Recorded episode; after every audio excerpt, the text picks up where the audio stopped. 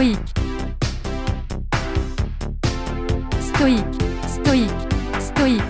Est-ce qu'il vous arrive de vous dire que vous êtes vraiment nul? Est-ce qu'il vous arrive de, de vous flageller parce que vous n'avez pas réussi à faire un truc? Vous n'avez pas été à la hauteur de quelque chose? Et vous avez quelque chose de vraiment précis en tête, un plan précis en tête, un objectif clair, mais vous n'avez pas réussi à le faire et vous vous dites putain mais c'est pas possible quoi, c'était simple. J'avais un truc à faire et je l'ai pas fait. J'avais toute la journée pour le faire et je l'ai pas fait. Pourquoi est-ce que je suis aussi nul?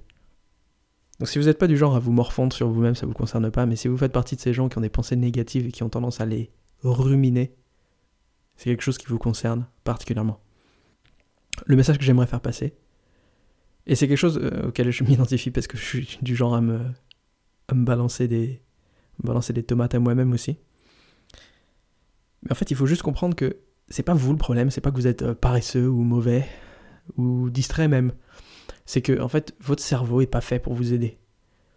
On n'a pas évolué pour être dans un environnement comme celui dans lequel on vit aujourd'hui avec toutes les distractions qui sont à notre disposition, toutes les ressources qu'on a, toutes les possibilités de plaisir immédiat, toutes les possibilités d'oubli, toutes les possibilités de créer des habitudes addictives. On a des habitudes de merde parce que notre cerveau existe pour nous faire économiser de l'énergie. Et en réalité, c'est un véritable super pouvoir. Et avec de grands pouvoirs viennent de grandes responsabilités. Alors, essayez d'analyser ce que vous faites. Essayez d'analyser vos habitudes. Essayez de vous demander pourquoi aujourd'hui vous avez été nul. Qu'est-ce qui s'est passé? C'est pas vous, c'est vos habitudes.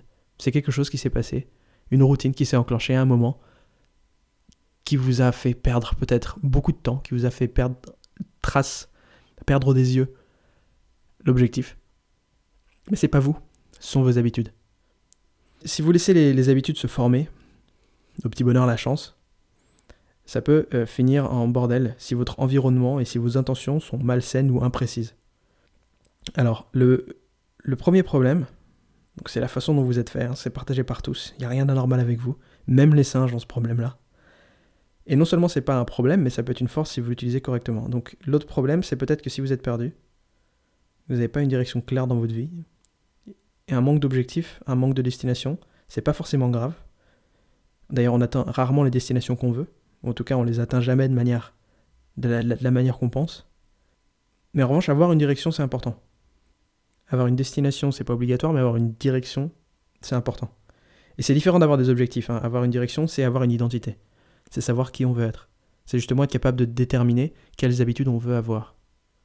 Ça permet de réfléchir justement à, à quoi votre quotidien doit ressembler et qu'est-ce qui doit se passer dans une journée où, au lieu de laisser filer les heures sans comprendre vraiment ce qui s'est passé, et de vous dire putain c'est pas possible, euh, j'ai pas fait le truc que j'étais obligé de faire, vous demandez plutôt bon à quoi doit ressembler ma journée et pourquoi, et pourquoi euh, ma journée ne ressemble pas à ça, à quoi elle ressemble en réalité, à qui correspond cette journée, c'est-à-dire quel est le genre de personne qui fait les trucs que je fais, qui a les habitudes que j'ai.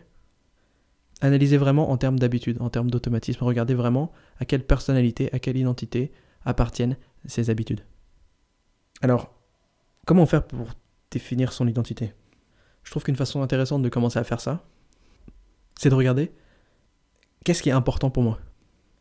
Qu'est-ce qui me rend triste? Qu'est-ce qui me met en colère? Quelles sont les personnes que j'admire? Il y a beaucoup de questions comme ça qu'on peut se poser, qui permettent vraiment de voir les choses qui nous tiennent à cœur, les choses qui ont du sens pour nous, les choses qui donnent du sens pour nous. Posez-vous ces questions, essayez de dessiner l'identité que ça peut représenter, votre identité, et à partir de là, dites-vous, ok, alors cette personne-là, quelle est sa journée? À quoi elle ressemble? Quelles sont ses habitudes? Et Quelles sont les habitudes que j'ai qui ne correspondent pas du tout à cette identité? Ça fait pas tout le boulot, pour beaucoup de monde, pour certaines personnes, ça peut suffire. C'est cette espèce de changement de, perspective, ce changement d'identité, qui peut être extrêmement puissant. C'est le fait de réfléchir en termes beaucoup plus pragmatiques, en se disant bon, c'est pas, c'est pas moi qui suis foutu, c'est mes habitudes, parce que je n'ai pas vraiment défini qui j'étais. Donc, au lieu de vous morfondre, au lieu de vous balancer des tomates, au lieu de vous flageller, au lieu de vous dire que vous êtes nul, Dites-vous que votre cerveau n'est pas là pour vous aider, il est là pour être automatique. Mais en revanche, ça peut vous aider si ces automatismes sont dirigés vers une identité. Voilà, demain.